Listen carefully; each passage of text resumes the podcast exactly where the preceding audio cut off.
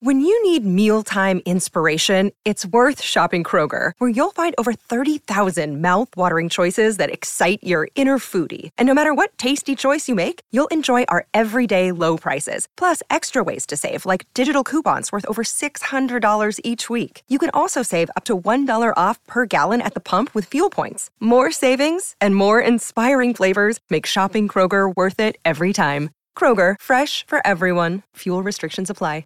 Another day is here, and you're ready for it. What to wear? Check. Breakfast, lunch, and dinner? Check. Planning for what's next and how to save for it? That's where Bank of America can help. For your financial to-dos, Bank of America has experts ready to help get you closer to your goals. Get started at one of our local financial centers or twenty-four seven in our mobile banking app. Find a location near you at bankofamerica.com slash talk to us. What would you like the power to do? Mobile banking requires downloading the app and is only available for select devices. Message and data rates may apply. Bank of America N A, member F D I C.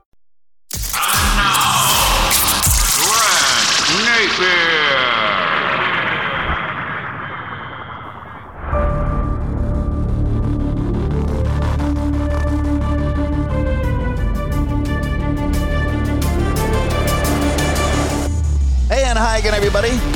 Welcome to another episode of If You Don't Like That. I want to begin by welcoming my newest sponsor, Plazona Development, and they have got their new project, Sunrise Landing in Calusa. Now, this project started in twenty nineteen. It consists of one hundred eighty houses in total. Phase one is sold out. They are already in phase two.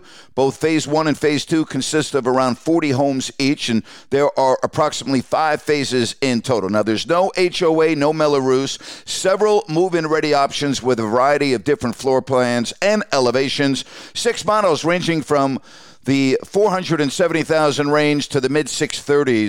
Just go to their website, Calusa Sunrise dot com. That's Calusa Sunrise dot com. And again, thrilled to have Plazona Development as part of my new sponsor here on If You Don't Like That.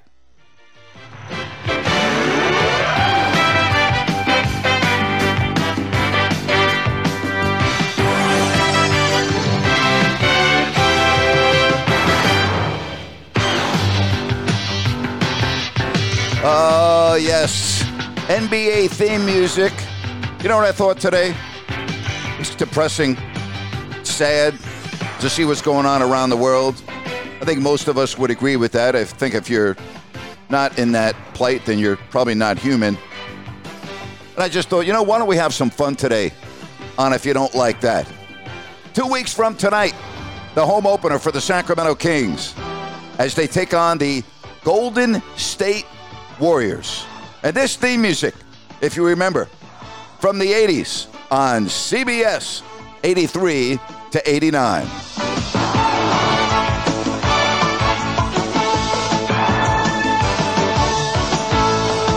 Larry Bird, Magic Johnson, the eighties, the Lakers, the Celtics, and oh yeah, the Sacramento Kings, who came to town in eighty-five. And I was behind the microphone beginning in nineteen eighty-eight. And I used to love it when I used to hear this theme music from C B S.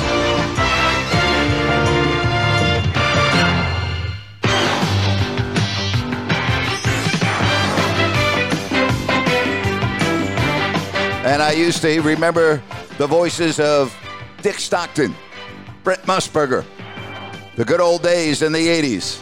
And that great rivalry. But you know, when I think of the best N B A theme music of all time, you have to go with the music that John Tesh put together for N B C.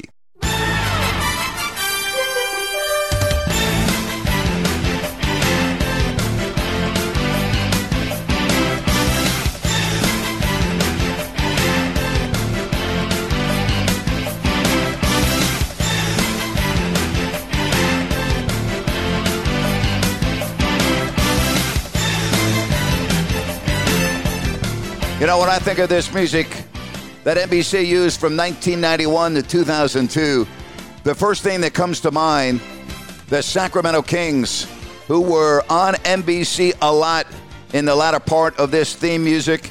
I think of Marv Albert, a spectacular move. I think of that era of basketball.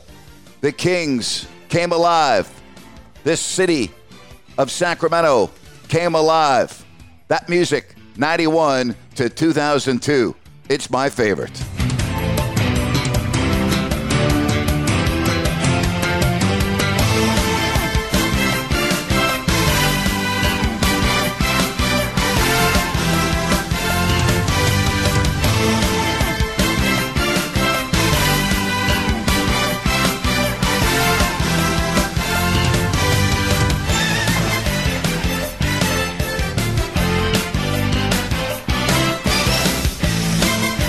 Oh, I could listen to that all day long, and the memories from that era of basketball.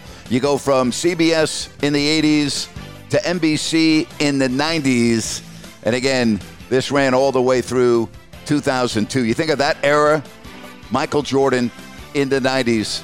And when I think of Michael Jordan in the nineties, I was so blessed to do his games from when he came into the career, or began his career, early on in my career, going to Chicago Stadium before they moved into the United Center. There was nothing like it anywhere in the N B A, including Sacramento. The old Chicago Stadium, the new United Center, three titles in the old building, three titles in the new building, and the best starting lineups, in my opinion, in the history of the N B A, with the voice of the great Ray Clay.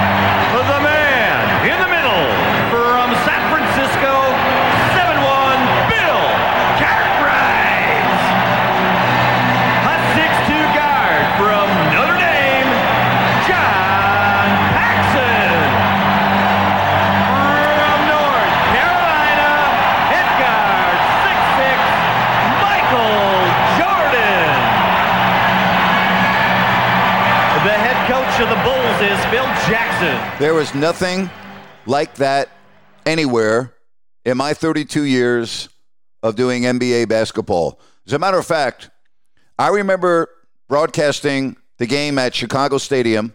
I did three games there, and I did three games with Michael Jordan at the United Center. But I actually would take my headset off during the national anthem. It's the only arena in the league where I did that. I would take my headset off, and I would look around courtside from the floor perspective, and I used to get goosebumps. And I used to tell myself, you are so blessed to be sitting here doing this. You are so blessed to be able to experience this and be able to announce this game in this environment. That starting introduction by Ray Clay was something that I look forward to on every single trip to Chicago. And getting to know Bill Cartwright very well, and Bill Wennington, who won multiple championships with the Chicago Bulls, and talking with some others that were part of that run, talking to Joe Klein, talking to some other friends of mine, they all say the same thing. There was nothing like the in- introduction by Ray Clay in that environment. It was as good as it gets. And you could not get a ticket unless you had a lot of money to go watch Michael Jordan. Just couldn't do it. Just could not do it.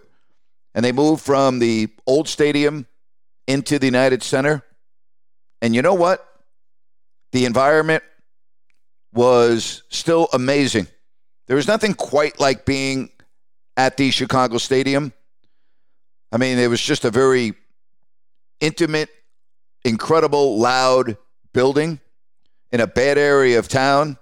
But boy, when you were in there, whether it was for the Chicago Bulls or the Chicago Blackhawks, there was nothing quite like it. And I remember the Kings actually won a game when Rodney McCray was on the Kings, who played so well. And I remember interviewing Rodney after the game at Chicago Stadium. I also remember the great matchups between Mitch Richmond and Michael Jordan.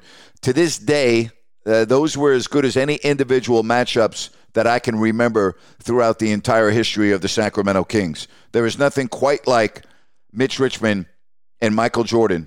And Michael acknowledged that. Mitch acknowledged the fact that it was his greatest challenge to go against Michael Jordan, and it was must-see T V. It was must-see T V.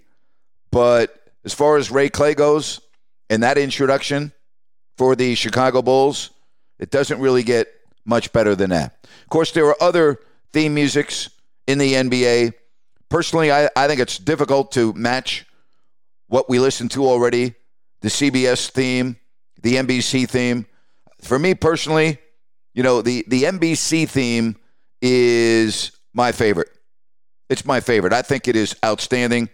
I mean, John Tesh composing that music was an absolute thing of beauty. I mean, it really was. It was absolutely beautiful. Here's the music that E S P N uses. I don't think it compares to C B S and N B C.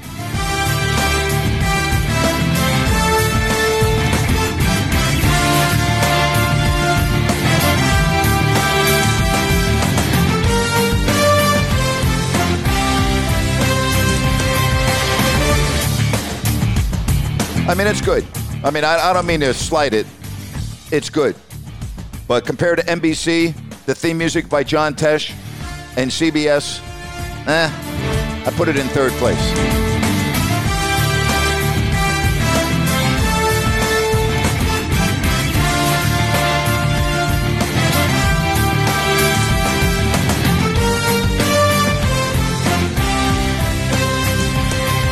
Of course, you know, normally when we hear the music of the themes that I'm playing, it's normally because it's a big game, right? And for the Kings, it's so nice that they are going to be on national T V uh, multiple times this year after being ignored. And really, we understand that for good reason. I mean, you, you can't really criticize the N B A for not putting the Kings on national T V because they've been really bad. But this year, they're going to be on E S P N and they're going to be on T N T.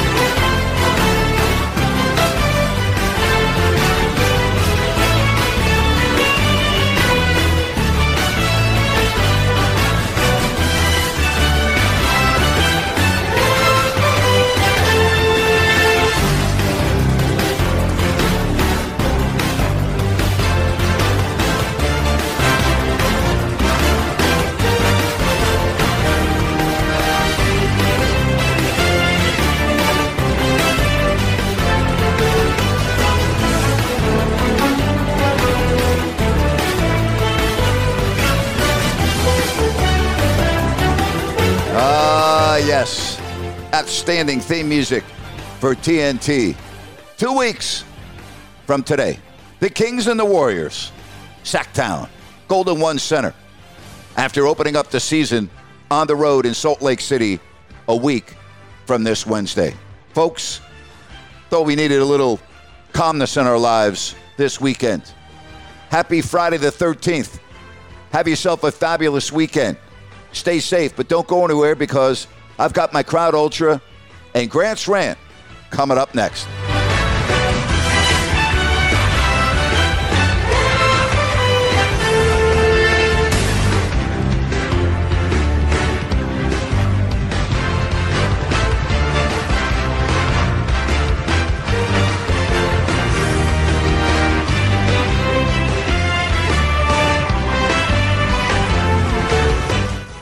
Hey, this podcast is also brought to you by New Works Plumbing of Sacramento. New Works Plumbing, they're awesome. Plumbing needs, plumbing repairs, just go to new works plumbing dot com, N E W W R X plumbing dot com. New Works Plumbing, they've got a fix for you. Let's get to our Crowd Ultra Q and A. Joe asked, will the Mavs have another disappointing season? Joe, I think they're one of the teams with a real big question mark next to them. Can Luka Doncic and Kyrie Irving play together? We're going to find out. Keith wants to know if I've been watching the M L B playoffs. Not a lot, Keith. Not a lot. Ben asked, how many N H L and N B A games does it take to know the type of a season a team will have? Great question, Ben. I believe twenty.